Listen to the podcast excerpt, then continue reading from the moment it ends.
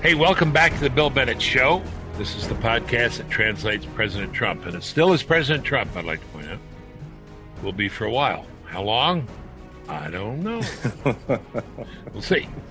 Take a look at the existential threats to America, perhaps that's Joe Biden, or at least the progressive part of Joe Biden's brain. Discuss the news of the day and what it means for you. We will talk with Harmeet Dhillon. She's a brilliant lawyer. She's a boardroom advisor. She is a passionate advocate for individual, corporate, and institutional clients. She works in California, and she's sensitive to all the um, invasions of liberty and privacy out there. You've been to the French Laundry, Claude, the No, re- restaurant out there? no, I haven't. Governor, Governor Newsom went?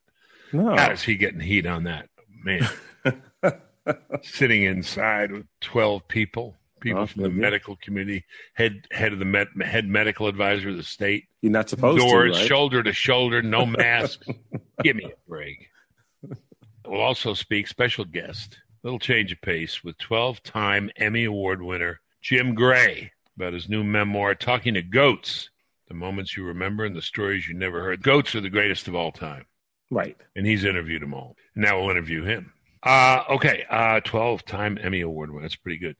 So I was on uh, Martha last night. I was talking about New York City schools closing down. And, you know, they announced this the night before. Right. Parents are in a total tizzy. Mm-hmm. Crazy. Do it in D.C., do it in Maryland. Doesn't affect you. You're homeschooling. Right. Doesn't affect kids in Catholic schools, uh, other private schools, but it's a mess. These kids are virtually immune.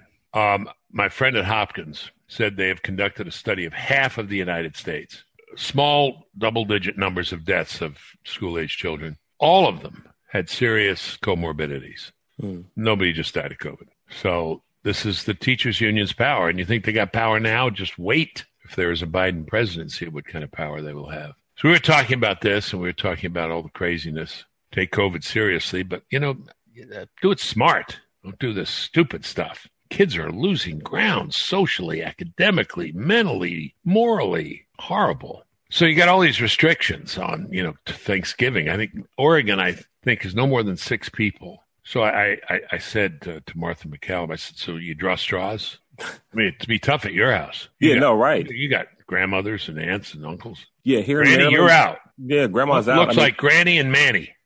Granny. Our son, Manny our son, our how old's Manny? He's eight. Manny, you're out, and Granny, you're out. But they, I guess, they could do some homeschooling. Yeah. They can work on on some the school deck. and stuff. Yeah. In Maryland, you can have up to ten. Is 10? that- Yeah. But that doesn't cover your family. No. No. No. No. No. No. Ten. Ten inside. Twenty-five outdoors. But I think uh, Oregon at six. So uh, the governor said she's serious this time. She's going to send the police. Oh goodness gracious. Uh, there's a, a picture going around about of cops with a battering ram on a house.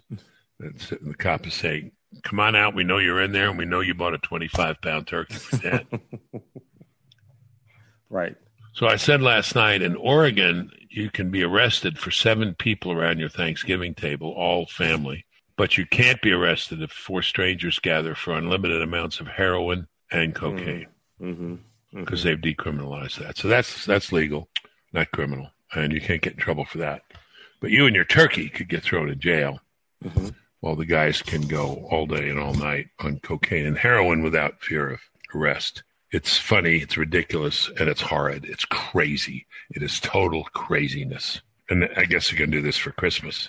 I wonder if some of these people regret the thought of a um, vaccine because, you know, there's a certain uh, mentality in the left that likes to um, order people around, tell them what to do. It's not the party of individual liberty. We got some emails. I'm going to have you look them over and uh, throw a couple at me here in a minute. But I first want to get a couple thoughts out. I, I I'm I'm going to be a, a dead ender here, Claude. I'm going to be one of those Japanese guys found after World War found after World War II in a cave. Um, Okay. uh, I, I think the election was stolen.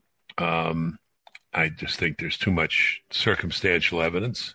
There are 19 bellwether counties in the U.S. that have been around for a long, long time. They have predicted every presidential election. The way those counties go is how the presidency goes. This year, 18 out of 19 went for Trump, yet uh, it said he lost. No one, I think maybe one exception, has ever been elected president who didn't win Ohio.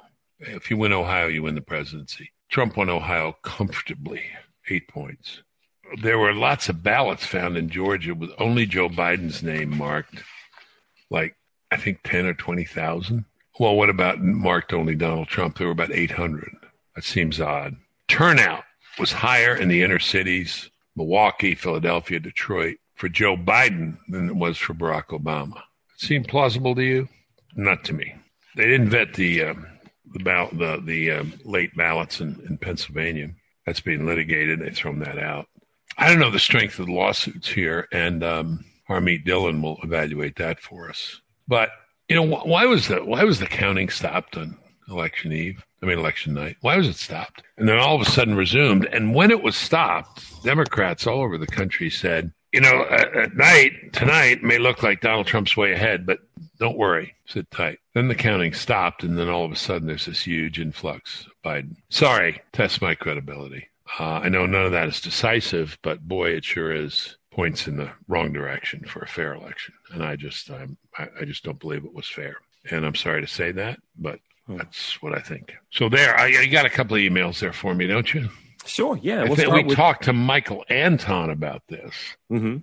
Uh, what a week or two ago, and we got emails. I think about that or other things. What do you got? Yeah, no, we'll jump to the Michael Anton email in a second. Just wanted to open up with one from uh, from Joe. Uh, he emails in and says, "I've always admired your views in conjunction with emphasis on moral principles and values. Uh, I just listened to one of your podcasts. Keep fighting the fight for doing the right and sensible things in life." Matthew six thirty three. Uh, so thank you, Joe. Was that from Joe or Matthew?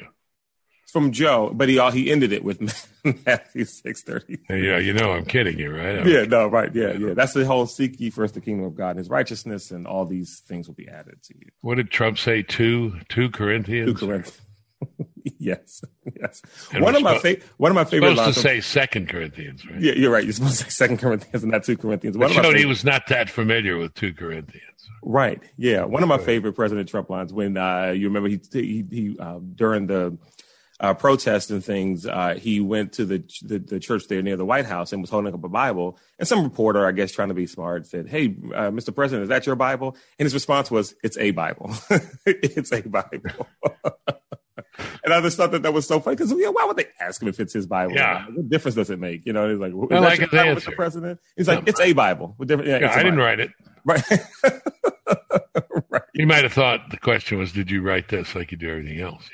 All All right. right, go ahead, man. Okay, let's see. Let's um let's get to our Michael Anton email. Um this is from our buddy Cullen uh, from Crystal Bay Solutions LLC. Uh, Cullen Coates, uh, uh, Coates, excuse me. He says, uh, "Bill, I wanted to comment on one aspect of your excellent, insightful discussion with Michael Anton last week. In a sense, following up on my last letter, in which I argued for conservatives to take a very long view and organize strategically to take back elements of our social and cultural infrastructure that have been lost to the progressive Marxist movement." Uh, you asked Michael what sort of action he would recommend to wealthy conservatives in response to the inroads of the left. He, he responded that they should focus on local state elections to regain control of institutions at the local level. Right. Yeah. This is, uh, I imagine he was referring to elections such as school districts. With that idea, the conservatives could begin to recover the lost curricula of the past. Uh, conservatives tend not to act in concert. A major driver of conservative values is individualism. Accordingly, it is difficult for conservatives to act in concert with the sort of long term collective strategic focus of the Soros movement uh, institutions. I think the first and second Tea Party movements were among the very few such collective conservative operations, Yeah. and those were uh, libertarian in spirit. Uh, he mentions he says the Koch brothers have some very successful investments in new conservative uh, think tanks, such uh, and such that have been very effective over the years in driving conservative thought and focus. Uh, Trump has come close to creating a new conservative movement, but it seems that because it is in large part a populist uprising of Obama's clingers, Hillary's deplorables, and Biden's Okay. Trump's, yeah, it may uh, many movement Okay. conservatives, yeah, have become uncomfortable with the fact that it is progressive faith. Well, uh, he makes a good point. Conservatives are less groupthink than liberals. Uh, liberals like to organize into groups and so on, and you know, uh, whether it be gangs or organizations, whatever, they're joiners and they um, they like collective action. They're collectivist. Uh, Republicans tend to be more individualistic and individual oriented. But if they want to have an impact, they have to organize. Liberty, when men act in bodies, is power. John Adams said that. Not not not Sam Adams, not the beer guy, but his uh, his cousin. Uh, anyway, um, so yeah, no, I think Don is right about that, and yeah, I think Anton was right about state legislatures, which Republicans did very well this election, mm-hmm. and and the uh, national legislature, the House, which I didn't see coming. I didn't. You didn't hear me talking about it. No. Big gain, and they're going to gain at least 10, 12, maybe 15 seats. A lot of women, too, a lot of Republican women. So, yeah, there's work to be done. Uh, they're already kind of uh, rubbing their hands, uh, Republicans, about get taking the House back in uh, 2022. We'll see. Go ahead. All right. So we've got an email here from our buddy Doug Giuliano. He emails uh, quite frequently. It says Bill and Claude. Bill, uh, I love you, Claude, and the show, but uh, really, do you actually believe that uh, Senator Manchin, West Virginia, we mentioned him last week, wouldn't vote for the things he was asked about? Bill, did Manchin, did Bill Manchin did not vote for Justice Kavanaugh, voted to impeach the president, uh, and did not vote for Justice Barrett. He poses as a moderate when he needs to hide uh, what he and his party intends to do. I know as a Catholic, you want to see the inherent good in people, but as evangelicals, Claude and I, I know that evil resides in all men. No, no, you got that backwards. We right. believe in original sin. Right. you guys are the sunny side guys. Right. You, right. You're the children of light. We're the children of darkness. We believe man is born fallen. Yes. Stained, original mm-hmm. sin. Yes. Yes. And you're on the sunny side. Mm-hmm. Sunny I've got a good I got a good mix with the Catholicism growing up that way. Yeah, but you left. I did. And I will never forgive you for this. oh, I forgive you for it. I wish I looked for the good side. I try to, but I often try to look for the side that I know is there, the not so good side. right, right. So I'm aware of it, you know, just so I can protect myself from whatever quarter uh, it comes. Uh, you know, I half believe Manchin. Mm-hmm. He's been true to his word on some things not other things. But I'll tell you, he was very forceful when he was on Bret Baier. He said, I absolutely will not vote to end the filibuster. I absolutely will not. I absolutely will not vote for changing the electoral college. I absolutely will not vote for defunding the police. I believe him, but, you know, trust but verify. I believe him, but let's get the majority anyway. Mm-hmm. You're a Republican, you want that majority. You want that Senate 52 48 or at least 51 49 in case Manchin can't be counted on, and you can't ever count his vote. I, I agree with that, but I, I, tend to believe him. I think most of the time he's he levels, but I certainly don't approve of all the votes. But who do you believe these days? You know, it's, it's harder. It gets harder and harder. Mm-hmm. Um, we'll see. I, I, you know, I'm not going to say any more about the election and burden of proof and cha- challenges. We'll talk to Harmeet about that. But this this is a rough time, and boy, they are they are the libs, the Democrats are putting it to the to the country. Mm-hmm. Um, bright side, of course, of these uh, vaccines, mm-hmm. and you got to give the president a lot of credit for this. Said they'd be right. You now have it from Pfizer and Moderna. I understand AstraZeneca is coming out, Johnson Johnson. Mm-hmm. Normal uh, time it takes to develop vaccines six to eight years. This was six to eight months.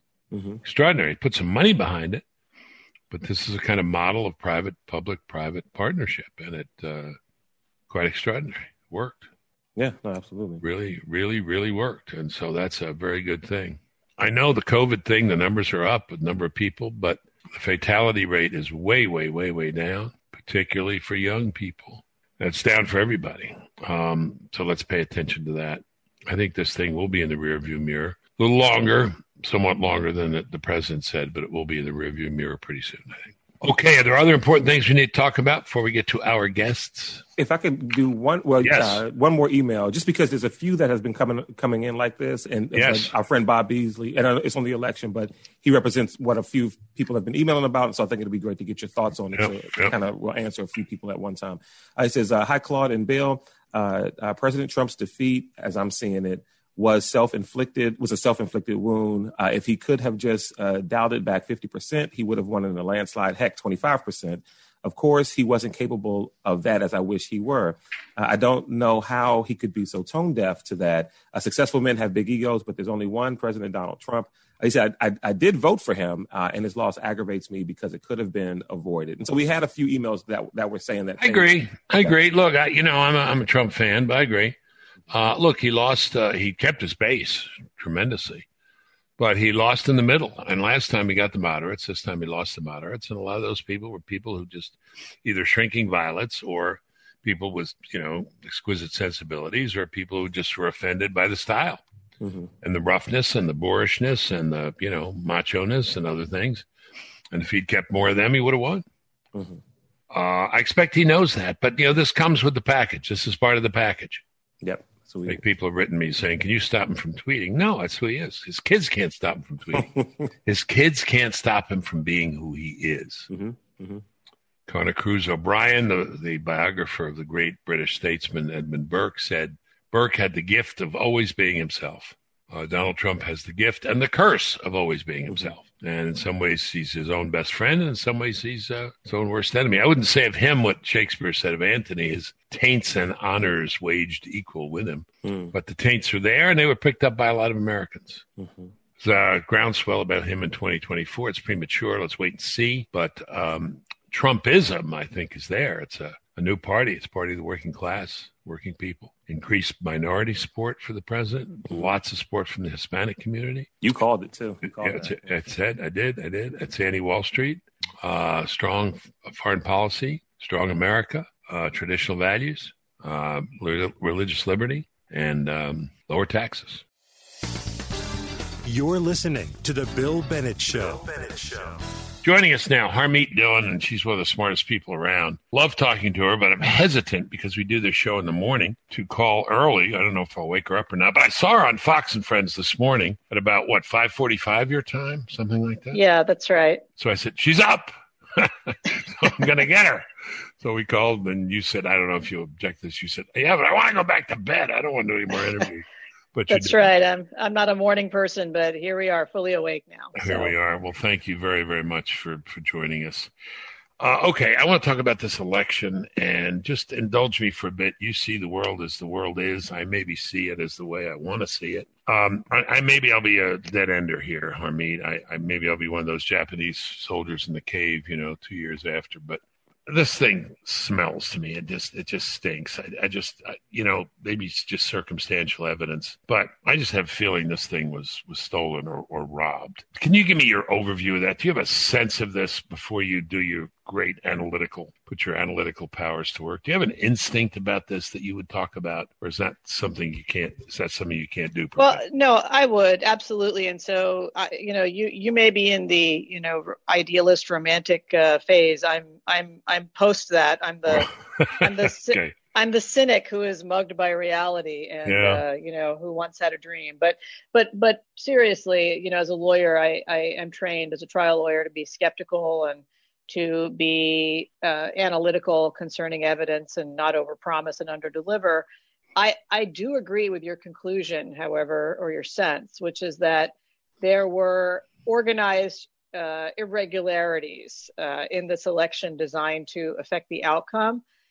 They were in several states. They were in the exact states that had the narrowest margin of victory for the president in 2016. And they were just enough, uh, maybe a little extra, uh, to to accomplish a changed outcome for a really poor candidate for the for the left. And so some of these numbers do not make sense to me. Now, proving all of that in court in a systematic way, such as one can overturn the outcome of the election, is a different matter. And so that is where we have a hangup right now with this election not being decided, is proving it.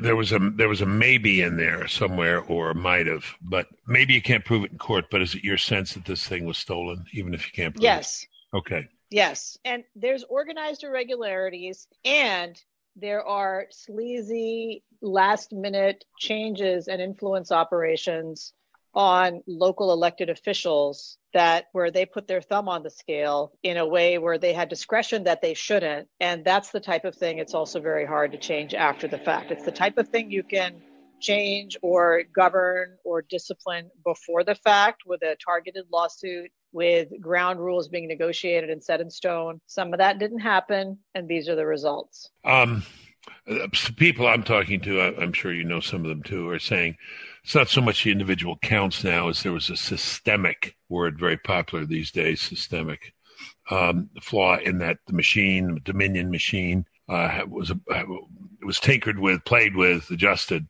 so it would uh, overcount uh, the Democrat vote uh, and not the Republican vote. Uh, does that seem plausible to you, if not provable? Well, that's the allegation, but and I would love to believe that. But when you unpack that, you're, you're really talking about a conspiracy that would have to involve numerous people, not one person, but yeah. many people in different places. Okay. And secondly, you have to look at what was the outcome in other races in the same state. Do we believe other races in the same state were also affected? Well, the Republicans did pretty well in some of these states with holding their seats or gaining seats. Why would not somebody who is systematically cheating put their thumb on the scale everywhere? Well, the answer could be, oh, well, you know, they didn't want to get caught, but you're you're already alleging that they cheated and and made changes to software. Uh, I, I, suppose you could say it was made in some server in Germany. I've heard that. I, yep. you know, I, yep.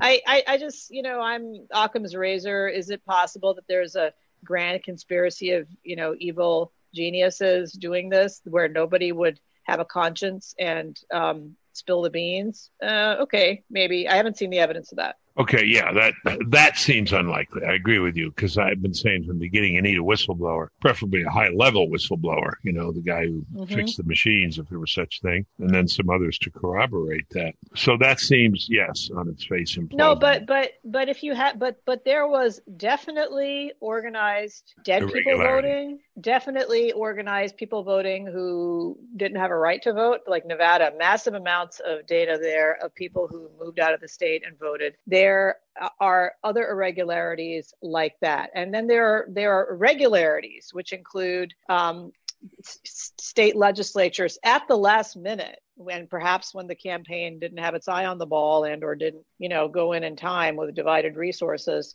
to make sure that ballots are only counted if they're arrived by the election day, uh, that uh, th- that signature matching software is set at the factory levels, not at a bastardized version that is meaningless. That happened in several states and all of that will happen again. My big concern is, you know, I can only affect what I can affect. As a as a member of the RNC, I screamed to high heaven about some of these issues for over two years ago. Uh, we have our results now, and we, you know, we, I don't affect, I, I don't control that place. I'm just a member, but these things will happen again you know, but thankfully we won. We picked up seats in in the uh, Congress, and we held our own in the Senate we picked up seats in California. So yeah. if you're talking about a massive conspiracy that is designed to, you know, screw Republicans out of winning seats, like why wouldn't they do it everywhere? Uh, maybe they will in 2022. Maybe they will say, oh, we're going to take those seats back from you, Republicans, and we're going to put our thumb on the scale and make sure that Young Kim and Michelle Steel and uh, Mike Garcia and David Valadao get 5,000 fewer votes than the other guy. And, and that's how they're going to do it. Maybe that we, we really need to have top to bottom national level election security conversation and both parties need to be involved in it because I'm sure, you know, if I'm a Democrat, I want to make sure there's a level playing field for my people in red states too. Do you think we will have that? Probably not, because I have a fairly low opinion about our elected officials of both parties. Yeah. Wow. So I mean, things may be cooked badly for a long time to come. Well, they're cooked right now. This is a cooked election, in my opinion, and it didn't have to be this way. But when you have Republican members of Congress and they have their fake hearings and they bang on the table and they you know do dog and pony shows about about the big tech companies the big tech companies most evil thing they did this year unchecked by people with power who could have checked them is affecting the outcome of this election is giving in-kind contributions to democrats to specifically joe biden and his ilk by censoring and blocking the speech of the president and the president's supporters. That was systematic too. And for two years, I've been saying that should be treated by the FEC as a campaign finance violation. It should be treated as such in state parties as well. It has not been. And the people who have the ability to make that so, including the president, by appointing the right commissioners and giving direction, including the legislature, they didn't do that. So here we are. I just want to comment a couple of things, just get a word or two on each. The the ones that make make it seem cooked to me. The bellwether counties, nineteen of them, eighteen of them went for Trump but but he didn't get it. I mean, that's that's a lot of bellwether counties going for the guy who didn't win the election. Well, th- so it's it's targeted. I mean, if you're a if you're yep. a cheater, you don't want to go do all this laborious work of corrupting the officials at every polling yep. place. That's like pain. You only need to do it in Philadelphia. You only need to do it in Milwaukee. and Detroit. You only need to do it in Pittsburgh and you only need to do it in Maricopa County. Maricopa County, we had a Republican county chair of the GOP there uh, who was, you know, friendly with the McCain family, which of course is at odds with the president. That person didn't even bother to go attend the signature, the the the software trial run. Democrats showed up, and if you showed up there and you asked the right questions, which would include, "Hey, you know, let, let's let's let's run hundred signatures through here and let's see how many match." And let's do a test and and you know it turns out that everything matches whether they're a match or not that's where you catch these things. But if we don't even show up because it isn't glamorous, there isn't a photograph yeah. involved, yeah. maybe you don't yeah. want that guy to win, it, that this is the outcome. Yeah, you know, the, it's the old uh, saw goes back to the founders, which is you know the conservative types wanted to get it done and go back to their farming and work, and the the more liberal people want to stay in Washington. Uh, they're willing to do the work because they love that work. They love to do that. They love to be in power. Our guys mm-hmm. would rather run their businesses, you know, and do something else. It's a problem. Yeah, I mean, so this is probably not going to be a popular sentiment at the RNC, but we we could use better elected officials in our party. They're not very impressive, many of them. On the point about uh, the cities, uh, I was talking to Michael Anton. You know Michael. Uh-huh. And you know, he said, "Yeah, yeah, yeah. Well, that's true. I mean, some of these cities, like Milwaukee and Philadelphia, turned out in greater percentages, numbers, and percentages for Joe Biden than Barack Obama by a lot. Is that plausible?" I mean, it's improbable given yeah. the mediocrity of the client. I mean, you look at look at how Republicans turned out in the second, you know, in the midterm election for George Bush. Yeah. Uh, you know, I was very ambivalent about it. It might have been the only time I didn't vote for the Republican president. Uh, and you know, that's what happened. Like, so yeah. you know, even when your own vote, like, so nobody's enthusiastic about about Joe Biden. Let's be honest. But you know, there, definitely there was an anti-Trump vote. Um, what's going to be really interesting to see is how corporate money plays and their sort of small dollar program plays with this Georgia race. Because, you know, if I'm Wall Street, okay, maybe you don't like the president because it's unpredictable, but you sure don't want higher taxes and other drama. You want a divided government. So I think there's going to be very interesting. Does Wall Street really cash. care about? Does Wall Street oh, really care so. about that? Yeah, I think so. I think because I remember I, uh, I, I, spoke once to a board. I can't remember UBS or Morgan Stanley or something, and, and it was back when, but they were all for the Democrat. And and you know, I said I asked my son who's in, you know, venture capital, why are they all for the Democrat? He said, Oh, guilty conscience. I don't know. Biden said, you know, you know, I'm I have Scranton, they have Wall Street. I'll, be, I'll bet you Scranton voted for Trump. I think it did. Wall Street voted for for Biden. Why did they vote That's for right. Biden? Why did they vote for Biden? That's you know right. people. I've heard the predictability issue. I've heard the corruption issue in the sense that they expect him to, you know, potentially do good stuff for banks. So banks are what we're talking about here because Joe Biden has represented or taken a lot of money for the credit card industries and the banking industries. He's carried legislation uh, protecting them from holding the bag in bankruptcy cases. And so he isn't the liberal in that sense that he paints himself to be. But if that's your sense that oh, I feel you know I want to expiate my miasma of guilt over all of my money, uh, you've already accomplished that. But, but you don't need to also get yourself expiated out of your mansion, which would occur if the you know Senate is also Democrat. So I don't think they want that. They, uh, a lot of times, you know, a lot of people in the country, corporate interests, they like a divided government. Not much happens, and that's good. All right, but what you're describing is uh, he would sort of have to choose based on the druthers between the druthers of corporate America and the druthers of the progressives. I've been worried that they're the same, but you're saying no.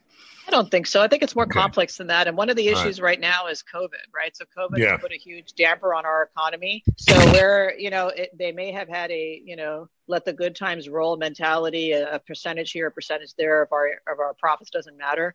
I think it's more existential than that. If you have leaders who are prepared for ideological reasons to shut down the economy repeatedly and unpredictably, that is not good for American business, no matter how liberal they are. Okay. A couple more things. Just comment again. My circumstantial evidence case.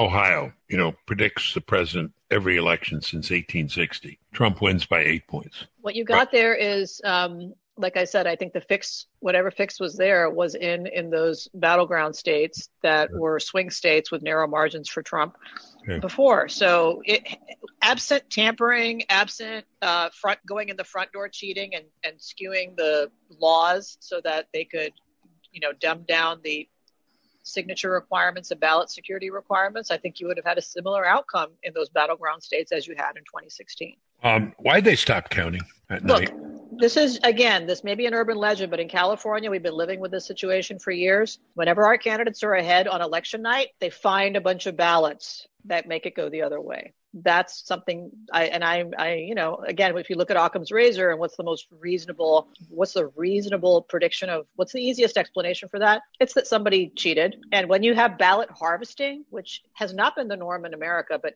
it is all of a sudden with mail mail-in balloting. It has been in Georgia. I believe Stacey Abrams engaged in ballot harvesting. There's evidence of that. It's illegal there. It's illegal in many states, but it's legal in many of these states. And so I think that the COVID has been a great bonanza to people who want to cheat in our elections. Yeah, yeah I agree. Mail-in balloting has been a great bonanza. They've eliminated mail-in balloting in many countries in Europe because it is corrupt. They have, you know, no um, they have no excuse absentee. Uh, they they have no excuse absentee in in very few places.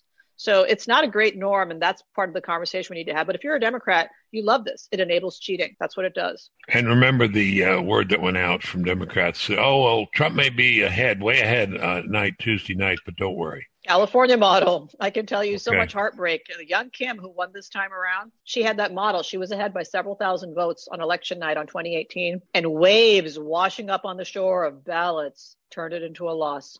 Michael Anton talks about a tranche of votes that came in late Tuesday night, Wednesday morning in Philadelphia, 23,377, all for Biden. I've repeated this twice, three times on television, yet to be answered, refuted on it. I don't know that to be true. I was just repeating it. But that would be odd, wouldn't it? Especially since Donald Trump apparently got 14, 15, 18% of the black vote or black male vote. So the I think the correct comparison is so overvote is a is a common phenomenon in elections. Uh, I overvote when I get to the fourth page of the ballot in San Francisco, and I don't care about who is in charge of some of these local offices or the 19th bond measure. But so the, you would you want to compare how many overvotes there were for both candidates, and there's a grossly disproportional amount of overvoting for Joe Biden versus Donald Trump. That's what leads me to believe that is not accidental. Uh, if you have literally a couple of hundred overvotes for Trump and you have 60,000 for Joe Biden, uh, that is hard to explain statistically. Now, that does not that's not evidence in a court of law that you can say, you know, that you know the dog didn't bark, therefore, you know, there's the killer. But it, it, it's it raises questions. It raises questions that we must get answered before the next election. I don't know that we can do something about this one, but I do know that it is within our power to get to the bottom of some of these things and make sure it doesn't happen again. All right. We'll leave it there. If there's a commission, I was worried about this too, by the way. Uh, you and I talked about this uh, a couple months ago and then had a series of guests on, supposedly the experts on this, all of them said the same thing was that there's always been fraud and that the fraud is uh, greater in, in battleground states and all this mail-in stuff will increase the likelihood. And what are we going to do about it was my question. And the answer was, eh, weren't sure. No one was really sure what to right. do. Well, better figure it out now. Exactly. All right. You were kind to pick up a, la- a late invitation. I have two other questions for you. I love your illusions, a dog that didn't bark, Occam's razor. Wow. What's Occam's first name? That I don't know. William. William of Occam. William of Occam. There You're talking you to William of Bennett here, who is a PhD in philosophy. Medieval philosophy was his uh, area of concentration. So it warmed my heart every time you said Occam's razor. And I'm going to make believe that my audience wants me to explain it to them, and I'll do it for 40 minutes on the next podcast until mm-hmm. I put mm-hmm. them to sleep. Okay. My, my final question for you, and we have a truth meter here, and the, the gong will go off if you don't. How many times, Harmeet Dhillon, have you eaten at the French Laundry? I have never eaten at the French. Come on, Laundry. Harmeet. Seriously, you're uh, a high rolling corporate. I well, I, I'm not. You know, and my my husband is very nice, and a couple of times he's tried for my birthday or our anniversary to do it, and he's failed. You have to know somebody, or you have to be waiting by the phone and call exactly two months in advance. You know, I was really into that stuff when I was younger and yeah. you know shallower, and I just don't care that much anymore. It does I'll not float my boat. I know, me neither. But I'll bet you this was great for their business, right? I mean, their phones oh, off the hook. We'd I like had, to be I outside, had... please. We'd like to be outside, please. You know, I I had I, I was complaining I was never able to get in there, and several well-connected liberals texted me and said, "We'll get you in." Yeah, sure. No, I know. Yeah, that no, would thanks. be that would be the way it is. Uh, is Newsom? I mean, is he in real trouble on this? He's not going out. He's not going out. He's not going to get recalled over this. He he the the shine of the pretty boy. His hair is messed up by this, and liberals are not like. He's coming in for a lot of criticism. Double lie, right? Uh, double lie because, like, you know, the smug left who really believe that we're all going to die if we eat dinner together are very upset with him and you know the conservatives are already upset because he's a fraud and destroying our businesses and you know his his winery has been open in napa you know so conveniently that county doesn't get shut down as much as the rest of yeah, us yeah so the hypocrisy is beginning to wear you know unfortunately the people with means and you Yeah. know sort of morality and real concern about some of those issues in california they're voting with their feet they're leaving so what's left behind you know people like me with you know businesses that are you know, very heavily Yeah. concentrated here or people who are not producers and taxpayers. There's a lot of that going on in the state right now. Friend of mine, uh, last thing, a friend of mine sent me a picture. You remember the OJ uh, Bronco with the 12 police cars Yep. behind it? He said, the guy stole a 25 pound turkey. Here's a picture of his escape. Uh, I said last night, because I believe it's true that in Oregon, given what they did, you know, I, you know, I was the first drug czar. Um, in Oregon, you can't have more than six for Thanksgiving. Granny, sorry, you got the short straw. You're out. Um, oh my God. but so you can't have seven people gather for Thanksgiving. You and your turkey may get arrested, but four or five or six strangers can gather for all the heroin and cocaine they want, That's right. but no problem with the law. That's right. I mean, and you've seen in New York where you've got the um, police in Jewish neighborhoods with binoculars trying to see how many people are inside. It's totally Yeah. disgusting.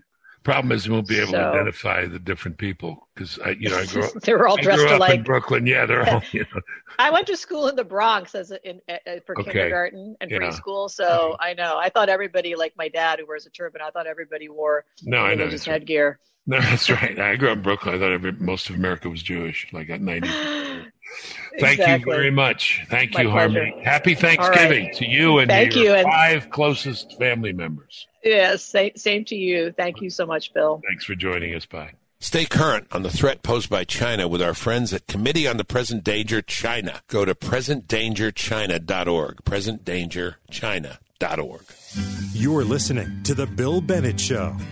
Uh, let's welcome Jim Gray to the show. He's a 12 time Emmy Award winner and has a new memoir out talking to goats, greatest of all time. The moments you remember and the stories you never heard. Jim, thanks for your time today. Thanks for putting us on your busy interview schedule. I, I got some questions for you, a little different. I've listened to a lot of your interviews on this book, and it is amazing the cast of characters that you know. And, you know, uh, you're a little like Forrest Gump. I mean, you're just like everywhere. Wherever the action is, you know, there you are. The only time I think I was in the same place you were was at the Tyson uh, Holyfield fight, the ear fight. And uh, huh? The ear biting. The ear bite, ear bite. But let's let's jump into this. I, you know me, and my, my interest is a kind of a broader picture. I'm a big sports guy, but I want to, let me just start with this. These guys, these great athletes, um, what is the mixture of talent and work? You, you remember the book Outliers? Malcolm Gladwell did this book Outliers, and he said for the really the really talented, it's it's partly genius, but it's work. Ten thousand hours. He said you got to put ten thousand hours into your craft. How would you talk about this? I, I don't need exact numbers, but what's the talent uh, to to work ratio? And pick anybody you want.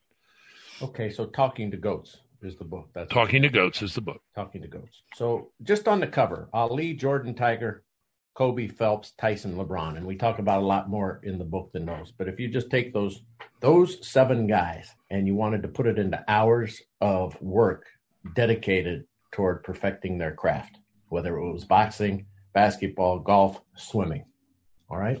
Yeah. represented there. I don't think the clock has enough hours to be wound to tell you how much time, dedication, energy, deliberation, thought process, mental anguish, physical pain, blood, sweat, tears, and anything else that I could say to add to that list I just went through uh, can be counted on a clock because it's endless. How how many days do you have in your life? How many hours do you have in the day? Okay, it's all been dedicated to that.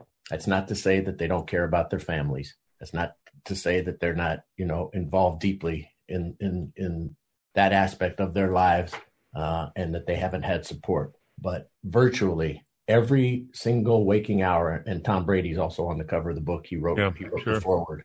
So I didn't mean to leave him out in that list of names because he would be right there uh, at the top with Ali. It, it never ends is the way to answer that question, Bill. It, it, it they wake up, they're thinking about nutrition, they're thinking about what they're going to do to work out, they're thinking about how they're going to make it. Just think of it this way: Michael Phelps, okay, spent way past the large majority of his adult life underwater staring at a black line, so that he could figure out how to win by an eyelash or a fingernail against somebody else from around the world. Okay, but there is something there to start with, right? Group friends of mine and myself, we talked one night over a couple beers. What sport are you least qualified for? You know me, you've seen me. I said pole vault would be me. Okay, you've seen me in person. This this is not the body of a pole vaulter, right? Okay, Kid, I was a slow left tackle. But Even that's what I- you came up with. That's what you came up with, pole vaulting. That's what I came. up. You know, even when I went out for the swimming team at Williams College, the coach looked at me and said, "You're not a swimmer. You're a tackle." I mean, I just a slow left tackle. That was my fate. Okay, Okay. so it's sort sort of a question about do any of these guys defy fate to become what they became? And second, you got to be born with something. Well, my evidence for that is not everybody can do it, no matter how many hours they put in. Also, I'm watching NFL now, and I'm seeing a lot of familiar names. Sons of right. Um, there's DNA in here. There's some gift they start with. There's some ability. Yes, Well, I think we all have God given ability. And then but not not the same. Well, but I, I think yours was with your brain, Bill. Look at you're brilliant. Okay. I'm not saying that. I'm not saying that because I'm on your program. I'm saying it because it's a fact. Okay. So you took that and you amplified it. So perhaps Michael Jordan did have that God given ability, but he didn't have that God given ability to make him the greatest basketball player in the history of the game. He had to work at it, he had to dedicate himself. He had to take whatever it was that he was given. Kobe Bryant, in his last interview, I did the last interview that Kobe Bryant ever did in a Lakers uniform. Okay. And I knew him since the time he was an infant in his mother Pam's arms. And I asked Kobe, the last question in a uniform was, okay, Kobe, it's over now. How do you want to be remembered? He said, I want to be remembered as a guy who, who had, who was given all the talent in the world and worked like he had none. Oh, great, great. So maybe that answers your question. It does answer my question. It does answer my question. By the way, Michael Jordan, I'm here in North Carolina, you know, Wilmington, and I think it's true he didn't start for his high school basketball team. Yeah, He was cut. The, the coach didn't put him on the team. He wasn't Right. good enough, according to the coach. right. And then he met Dean Smith. Yeah, it's a great answer. Um, it's it's a it's a great answer. Do you know the story? Um, do, you, do you remember the book "Sense of Where You Are"? The Bill Bradley story. Oh, yeah, sure. Oh, yeah. Okay, uh, there's a great story in there, and I collect these stories. Um, Bradley's out there in high school practicing in the backyard. He usually practices two and a half hours every day. He comes in after two hours, 15 minutes. His dad's sitting there. He says, What are you doing? He said, I'm, I'm done. I'm just a little tired. I'm cutting it a little short today. Father pauses. Bradley understands his father's upset. So, what is it, Dad?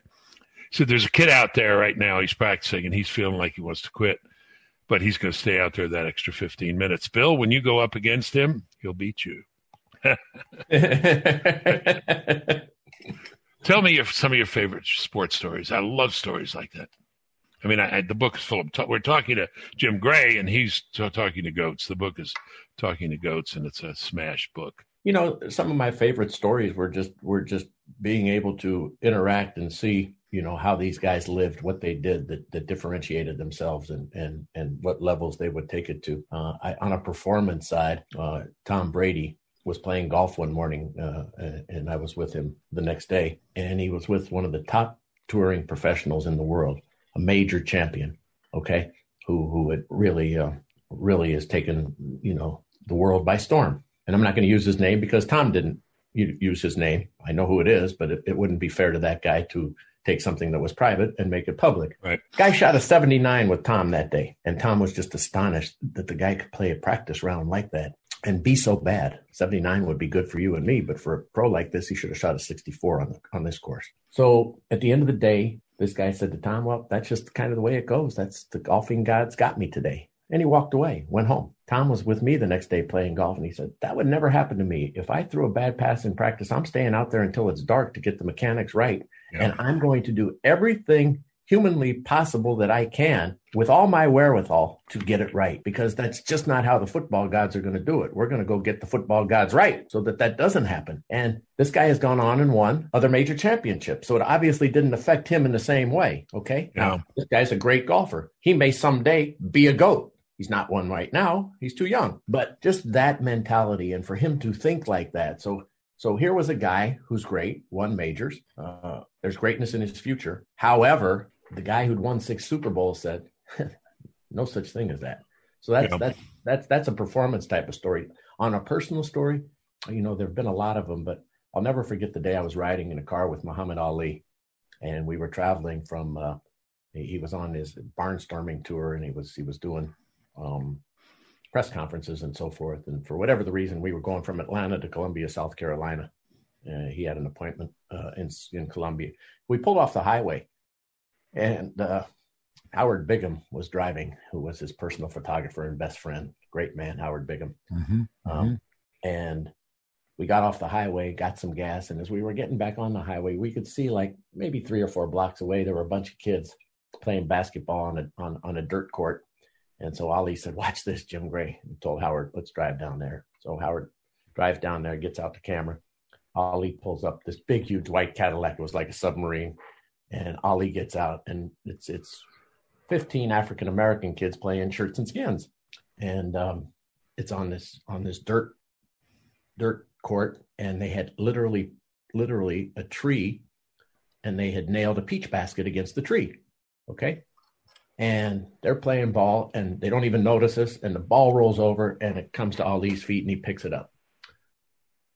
He gets ready to throw it back, and the kid runs over and he sees him and he looks at him and gives him a second look and he kind of touches him like E.T. Yeah. And his eyes are like the cartoon in there. Yeah, is that real? Yeah. Ali. Ali. It's Muhammad Ali. All these kids ran over. Ali played basketball for 45 minutes. We started with 15 kids. 15 became 30. 30 became 100. This was a wooded area on the border of South Carolina and Georgia. This is the middle of nowhere. You can't even see anything other than the gas yeah. station and the little, you know, whatever it was, 7 Eleven or Circle K or whatever it was. And it was like the hills were, there was a murmur. And you could, yeah. and before you knew it, there were so many people here you couldn't count. You couldn't even begin to fathom where it came from. Wow. Young, old, adults. Um, and they just wanted to touch him. And right. he did magic tricks and he entertained them all and he patted them on the head. And those that had pens, he took a uh, you know, he gave an autograph, and those who had a camera, you know, or, or Howard took photos for him. Anyway, we got back into the car. It was like leaving Saigon. Yeah. We thought somebody was going to yeah. get run over. There were people jumping on the hood yeah. and the trunk, and yeah, and so never, I just I, I had that experience with Ali. I had that experience with Jordan and Michael Jackson, and just to see humanity uh, uh, descend upon guys uh, like that and yeah. and what they mean to the public. I know. And, particularly uh, Ali, it was just it was just it was it was a great experience, and boy, it was really something. Yeah, I remember seeing the crowds in the uh, Rumble in the Jungle, right when he got there, and it was, uh, just massive. How about running down the street in Kinshasa? Yes. yes. And started with just him and his him and his training staff. Yeah, that's guys. right. And before you know it, the whole city's trailing him. Literally, the whole city, block after block after right. block. It's a Forrest Gump scene, right? With every everybody following him on the jog, right? But yeah. that was real. I know it was real. Yeah. I'm I'm an Ali fan. You know, when he did the, uh, the, the, the Islam thing and then the draft and all that, a lot of my conservative friends got upset.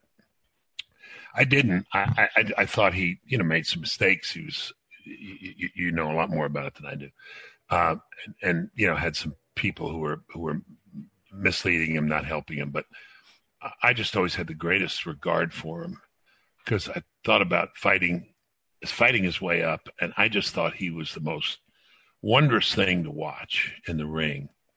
I'm not a boxing expert. My brother is, and was a Brooklyn Boys Club champion. But I don't think I was ever more riveted to an event than Manila, the Thrilla in Manila and I was I was just rewatching it the other day in preparation for preparation for you. I was reading your book and watching great sporting events just to get in the spirit because you know I'm a big fan. But I, I forgot the quote, but Ali said, "We went in there as champions, and we came out as all men." You know, talk about that. There's the expression now: leave leave it out there, leave it on the field. They left it on the. It was 110 degrees, 115 degrees, and Ali thought he was dying. I just thought he was so great. Um, the greatest, you know, is that a word I can use to the author? He is the greatest, he, and he invented it. He he yeah. is the goat, Bill. He is the goat. He invented the acronym when he said it. I'm the greatest of all times. Right, and we're talking to the author of Talking to Goats, uh, Jim Gray. Um, Bill, let me, me ask you a question. Yeah. Let me ask you a question because when you said that, he, Ali did also say I hit him with blows that would have knocked down walls regarding Frazier and the man right. with budge. And he also said, kept coming. As you, said, as you repeated, this was the closest thing to death he'd ever experienced. And I'm just at, uh, you know, I heard your intro to that. Muhammad Ali changed the world. Uh-huh. Did he? Did he change your life? Did he make your life better? He certainly made mine tremendously better, and and everybody who who who I think came in contact with him and and and was able to uh, you know he he made mankind better. Well, sports I think has made me better um, in a lot of ways. I, I wanted to run a quote by you from my second favorite author. Jim Gray is my favorite at the moment, but my se- my second favorite author is George Eliot, of course, who was a woman, but she took the man's name so she could get published because it's about excellence. And I wrote a, an article once called "In Defense of Sports," and it was about real standards and holding to them. You know, not cheating, not fudging, not stuffing the ballot box, not you know talking people out of things, but you see it out there, and you got to adhere to these standards. And George Eliot said, excellence, which is a word you use a lot, particularly in education. But she says excellence is good because it encourages us about life generally. So when you ask me, did it change my life? Sports changed my life in that seeing the greatness of these folks encouraged me about life generally quite apart from individual lessons. Uh, I'm talking too much. I should be talking to you. We're talking to the author of Talking to Goats. I'll finish this quickly. When I was Secretary of Education, Jim, we started something which has continued, which is pick the teacher who was most influential in your life. And the person I picked, and I was the first to do it, I picked my line coach from high school. And I, I picked him because in a phrase I found later from the philosopher William James, he taught me about toughness without callousness. I thought at 16 as a boy in a tough Catholic high school, toughness meant callousness. It meant macho. He taught me that it meant perseverance, you know, hanging in there, take a licking and keep on ticking. And that was a lesson I needed. My parents were divorced and then, you know, father, he became, all my coaches became his role models. And I said the other day, I said, compared to a lot of the teachers we have, we have some great teachers. Our boys, particularly our boys who don't have fathers, many of them would do very well to have these coaches. And when I meet people, last point, who have made it against the odds, I always say, who was it? You know, who took you by the back of the neck? It's an amazing percentage of people who say, it was my coach, it was my coach. You'll find that. That's a question. That's a question. So, yes, it changed my life because excellence encouraged me about life generally. Plus, this is promised the last thing for me. When I was in law school, I had to borrow lots of money to finish law school in my third my second year, I took the New York Jets against the Baltimore Colts. no points. I took them straight up. I bet a hundred dollars, and I won seven thousand dollars because I got twenty to one. You can imagine. You know what I got: twenty three to one, 40. Colts were what twenty three point favorites. So, Big. so Ali and Joe Willie, I know very different characters, but they both made a big difference in my life.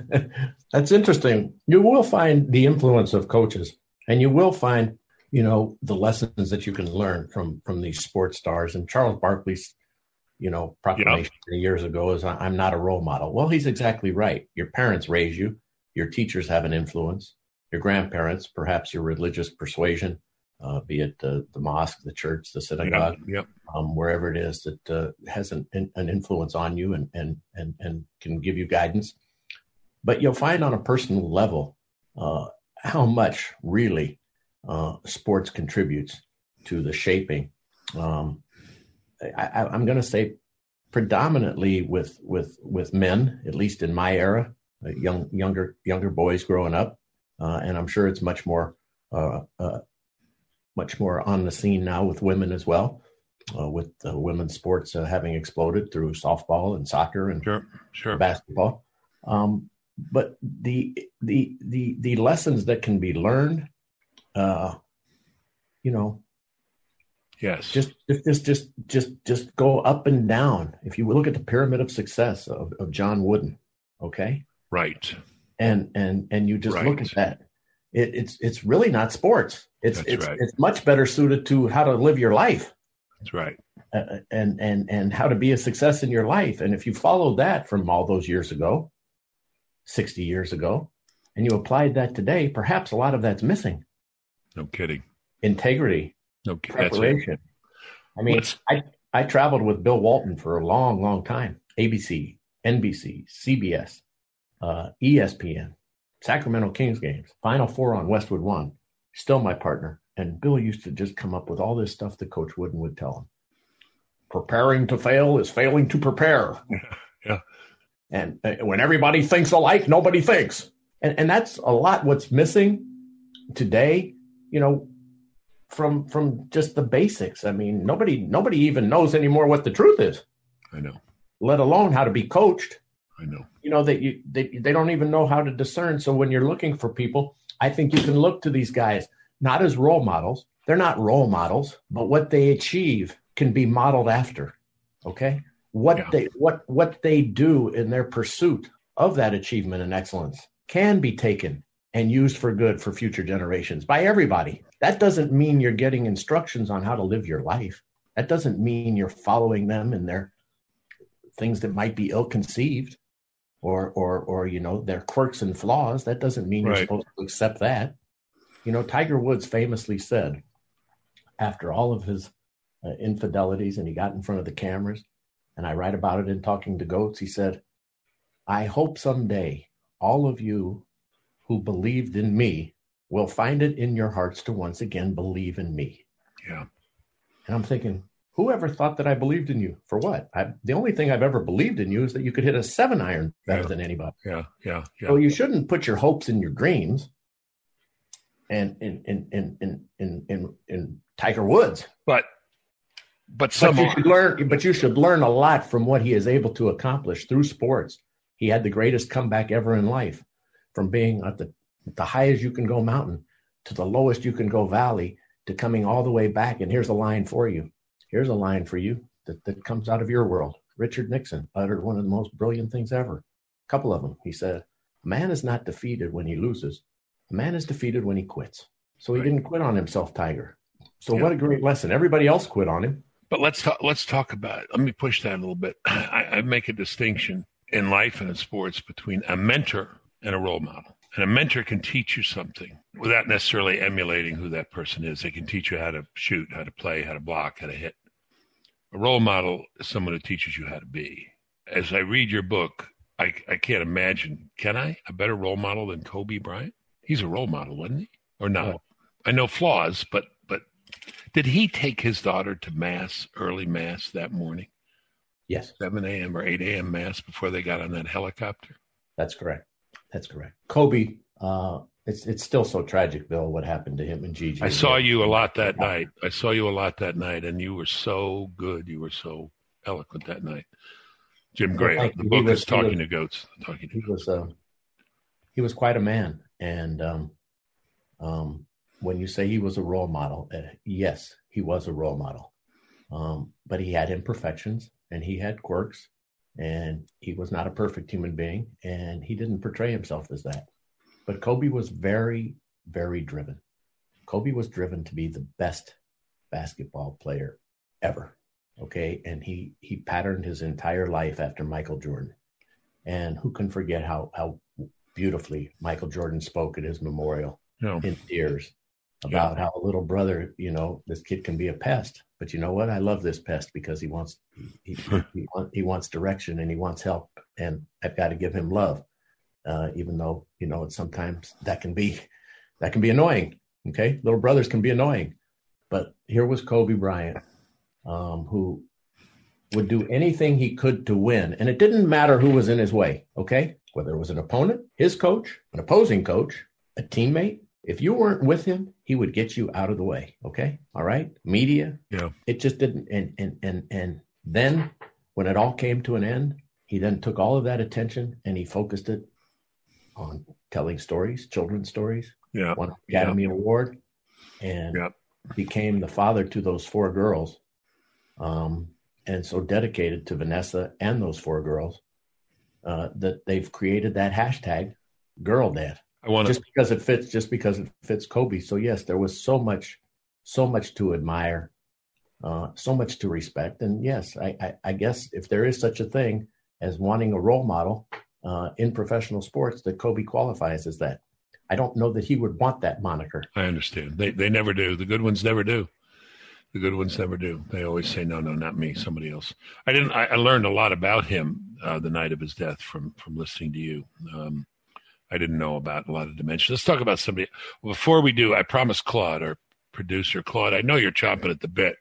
You know a lot of this territory better than I do. I won't say you know it better than Jim, but go ahead, jump in. No, no, no, no. Of course not. Um, Mr. Gray, you know, one question. You talk about the mentality. You talked about preparation, uh, the drive, the passion, and you've seen these guys at their best, at the top of what they do. Um, how has the transition for some of these guys when they're no longer physically capable to do it and they have to leave that behind? Is there any commonality that you've seen in in, in these guys? Because Tom Brady's almost there, it seems, um, in how they transition to the next part where they're no longer, you know, the best at this thing right now when they once were. There is there there is a lot of problems that occur, you know, because you've been so great. And and I, I don't think that Tom will be one of those guys that has a problem. I'm sure he'll miss the competition. He has often identified that he only loves two things, football and his family, but he's still playing and there's no indication at the time that we speak at 43 years of age that there's no reason why he can't continue to his goal of uh, 45 and maybe he'll change that. Maybe he'll stop sooner and maybe he'll go longer. Uh, everything he's indicated to me is he wants to continue. But claude what you talk about is, is is really difficult. Just think about these great great players that have done so much in their sport. And then their careers come to a crashing halt either by injury or by father time. Father time is undefeated um, and and then you can have the adulation of your community. In many cases, it's the country, um, and and sometimes it even is worldwide. So you have all of that because you could make a basket or sink a putt or you know hit somebody harder than anybody, and then all of a sudden you're not able to work anymore in that craft that you perfected and, and became the best at. Hmm. It's a mental drain, and it's and and there is not a good preparation for it because you go from earning millions and millions of dollars and and and being and, and that's even ancillary uh, the income portion of it because you know most of them should be set for life by the time they're done or they have so many other opportunities in in corporate uh, uh, corporate America or signing autographs or making speeches or writing books and so forth. So the opportunities and for the money are there. But you know, if you have spent your entire life swinging a golf club violently, and golf's a bad example, so let me get out of it. If no, Claude's a golfer. Stay with it. Claude's a golfer. Stay with it. huh? Okay. Claude's a golfer. Stay with it. If, if, if, you've been playing golf since you were a youngster, all the way up until whatever, and then you can't win anymore at age forty-five, and you're five years away from the from the tour, um, and golfers are bad. It's it's a bad analogy, but yeah. what else do you do when you've been spent your whole day golfing? Okay, you don't retire to golf. You've been golfing your whole life. what are you retiring to? Right, right. Uh, um, but if you're a basketball player and it ends at age 32 or mm-hmm. 35, um, where do you go? Well, you try and stay in basketball. Well, then you got to go be a coach or an assistant coach, or you have to go to a college. And most of the greatest players have not become great coaches. Bill Russell is not a great coach. Okay. Jerry West was not a great coach. Magic Johnson didn't last in the coaching profession yeah, yeah. long haul uh, because they have an expectation level of their players to be what they were, and they can't match that because yeah. nobody's Magic Johnson. Who's Magic Johnson? There's only one, Magic Johnson. Okay, so where do you go and take all of this knowledge that you have and all of this physical ability that you were able to display? Where what do you do with it? It ends.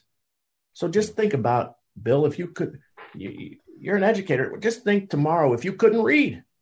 Yeah. Hmm. If we took away reading from you tomorrow, what are you going to do?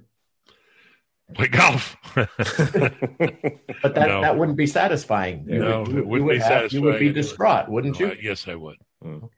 So yes, that's what happens. That's what I do. That's what it's I do. hard. It's a hard transition. Yeah. And and and there's no good way, even for the guys who are ready they find that they're not ready. It's a funny John thing. Madden quit coaching. John Madden quit coaching. And this isn't applicable to retiring. John Madden quit coaching. Al Davis thought that the voice wore thin. Okay, 10 years was enough time. So John got into broadcasting, and, and John said something which was really interesting. And he went on and had a, perhaps the greatest broadcasting career ever as an analyst Mhm. and, and invented a video game with Madden that it still is still is huge and, and, and ongoing. John Madden said, you know what? When I quit, I decided I wanted to spend more time with my family. And then after about three weeks, my family decided they didn't want to spend more time with me. Right. I wish we heard that more in politics. You know, that standard retreat in politics, want to spend more time with the family. Reporters should say, How's your family feel about that? well, there's your next one. There, you can ask that one next time, Bill.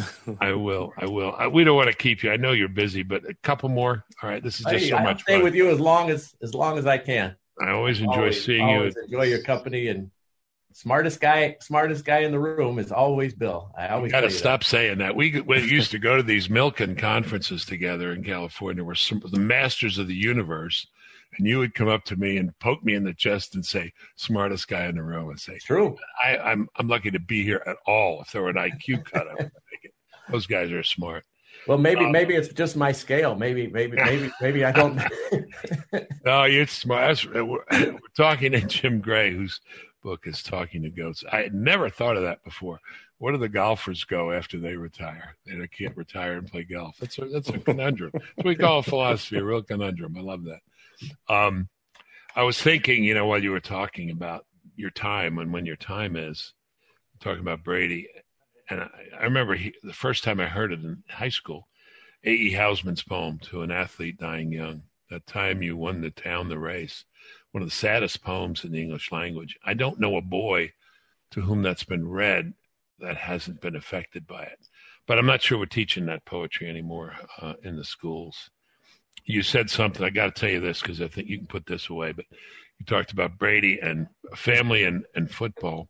My coach, the guy I talked about, said, just remember, boys, the three most important things in life faith, family, and football, and not necessarily in that order.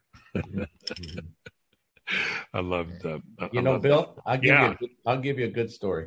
Yeah. It's in the book. It's in Yeah. To Goats.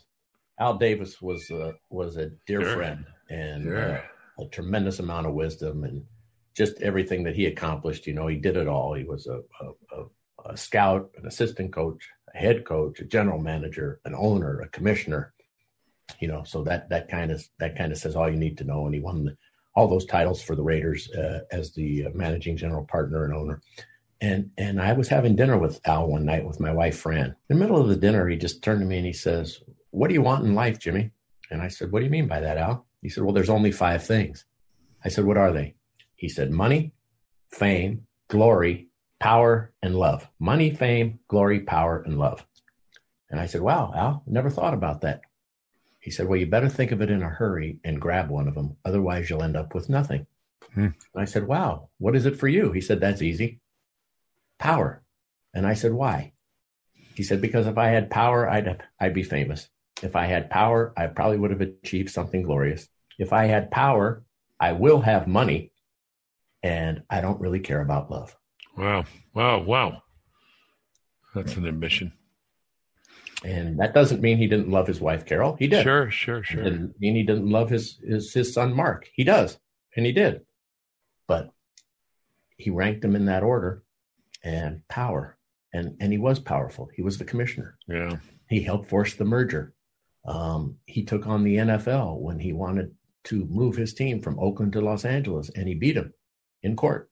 Yeah. Okay, so that was what that was what he thought was the most important thing to obtain, and he won on the field. So he was powerful there too. He won three three Super Bowls. So He'd he'd be happy with this move, wouldn't he? I mean, has there ever been a city that better fitted a team than Las Vegas Raiders? I I mean, think Death so- Star and the whole thing. I think he'd be so proud of his son Mark to be able to get the stadium that he Yeah. tried so hard to get. He didn't get it in Oakland. He moved to L.A. L.A. couldn't produce it. Irwindale couldn't produce it. Hollywood Park couldn't produce it. So he had to move back out of Los Angeles, back up to Oakland. They struggled in that stadium until the day he died, and then his son Mark you know, was able to uh, couldn't get the Right. Oakland Alameda County Coliseum officials to, you know, live up to anything that they said that they were going to do. So I I put it like this: is the Raiders didn't leave Oakland, Oakland left the Raiders, Yeah. Yeah. and so now he's got that big beautiful stadium in, in Las Vegas, and it's and it's a it's a great fit. Sad for the people in Oakland. Uh, uh, they didn't deserve it. They deserved better from their government. Yeah. They didn't get it. Last uh, topic um, Mike Tyson. We've been talking a lot about character and integrity and role models and mentors. He's not a role model. Has he got character? Has he got integrity? I think reading your book, Talking to Goats, you suggest he does. He was convicted of rape. Uh, Your your relationship with him is one of the most interesting parts of the book. Talk about. He was convicted of a rape that he, he that he still to this day Nice. professes he is his innocence. Right. Okay. you believe him? yes, You do. I do. I wasn't there. I don't know. Yeah. But but but I look.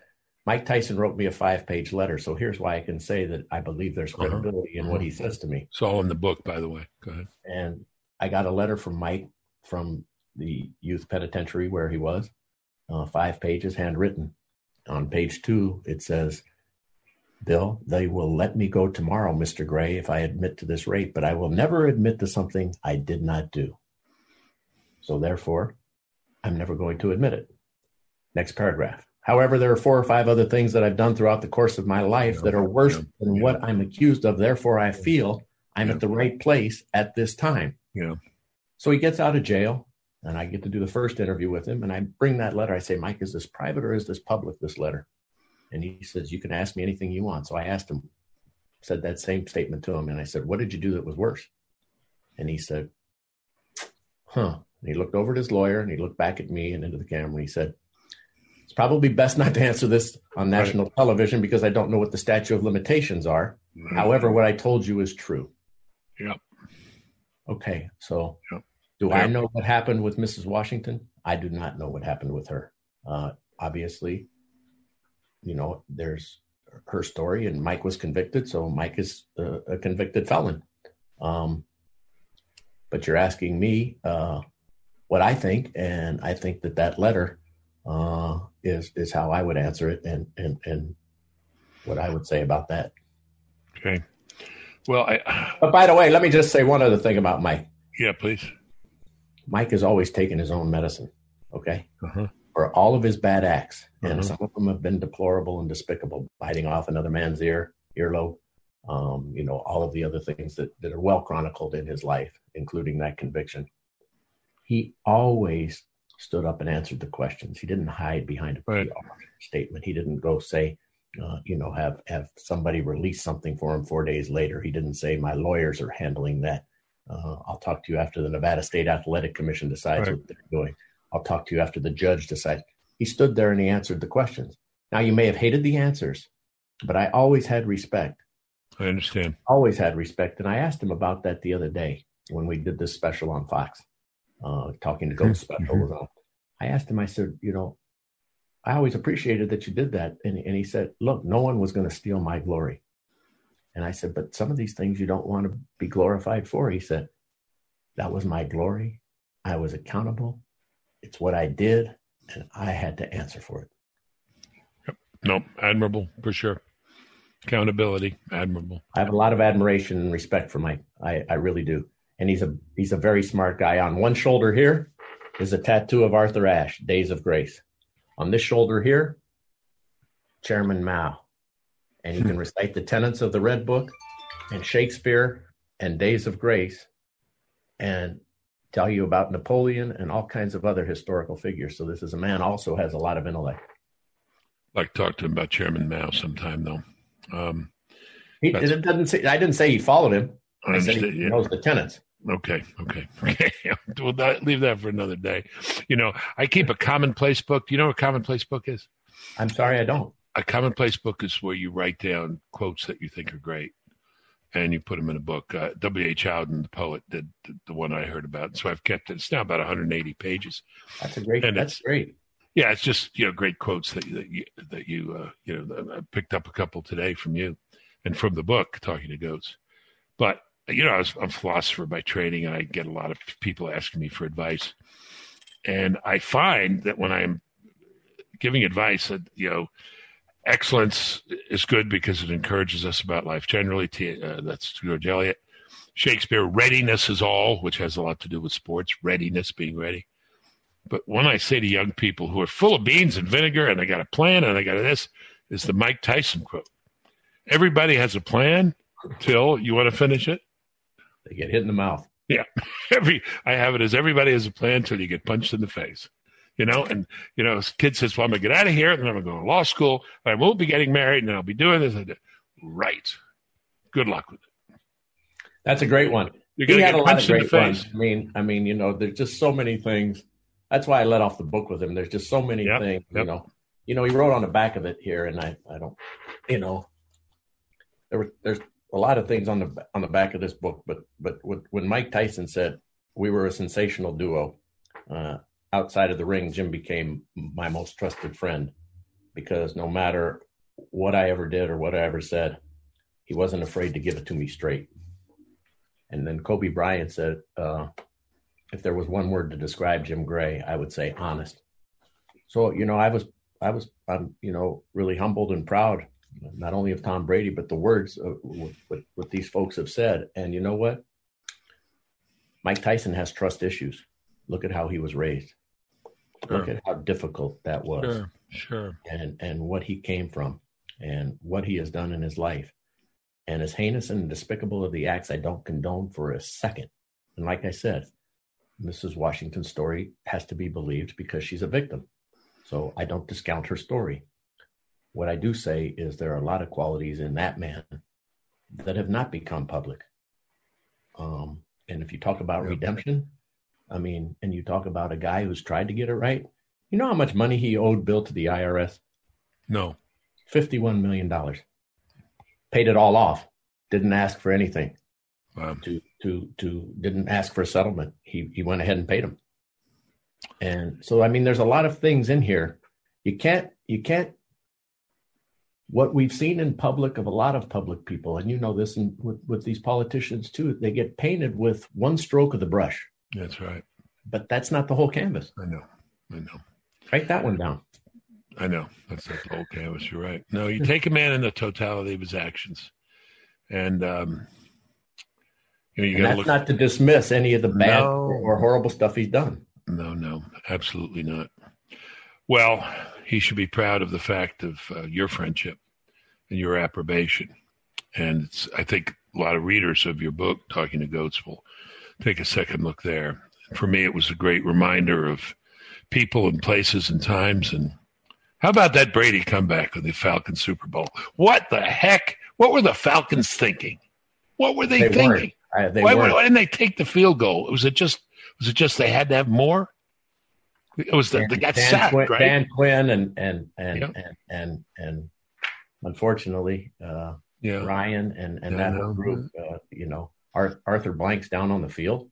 I mean, come on, getting ready for a championship. I know. I, I remember standing there. I remember so, standing You know, and obviously Kyle Shanahan has gone on and done great things now with the 49ers, but that's tough to overcome. 28 to 3 with the, just a few minutes left in the third quarter. I know, I know. And, every and, and everything's gone exactly wrong for the Patriots, but uh, but but that just shows you that's that's the greatest comeback I've ever witnessed. No kidding. Uh, in, no in, kidding. In, in, sports. No kidding. Okay? I would say Tiger Woods' comeback to win a major after mm-hmm. Mm-hmm. not having won one from 2008 was the greatest golf lesson and greatest individual comeback. But that Patriots 28 to 3 deficit. Uh, and to have won that game uh, in Atlanta, I mean, Julian Edelman caught that ball literally. I know. I mean, it's it's like a it's like how, it's like a, a shaved hair of brass. I know before it hits the ground. I know. And and and then you know they score Danny Amendola and White and just the whole everybody was just. And then, and the great thing about your profession, sports. Can I say one thing? Yeah, Can please. You're the man. So this was this is this this was funny because they they get the touchdown in overtime and they win the game, and all of the confetti starts to come down. All right, and everybody runs out on the field, and I'm doing the radio, so I'm going to go get Brady in this moment of jubilation now. His his fifth Super Bowl title and this comeback, and it's crazy. Well, the referees are reviewing the play. They're not sure that the touchdown has been scored. So the referee had come over oh. to Tom. And so I get to Tom first to try it in, and he calls me Scratchy because Jack Nicholson gave me that nickname.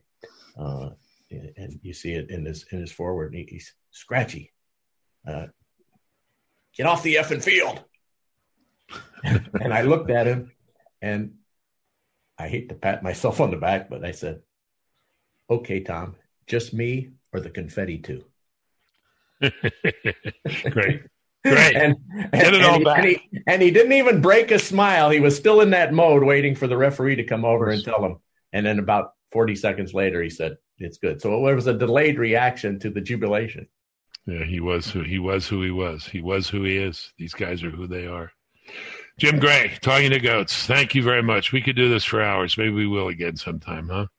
Bill, I can't tell you. This is a great thrill for me to be on with you. I appreciate all of your service and everything that you have done on behalf of uh, the Department of Education and for America. You're and, kind. Uh, you're you're you're a terrific guy. And you're kind. I always enjoy your company, and thank you for having me on your program. Thank you, Jim Gray. Congratulations on the book, Talking to Goats. You're listening to the Bill Bennett Show.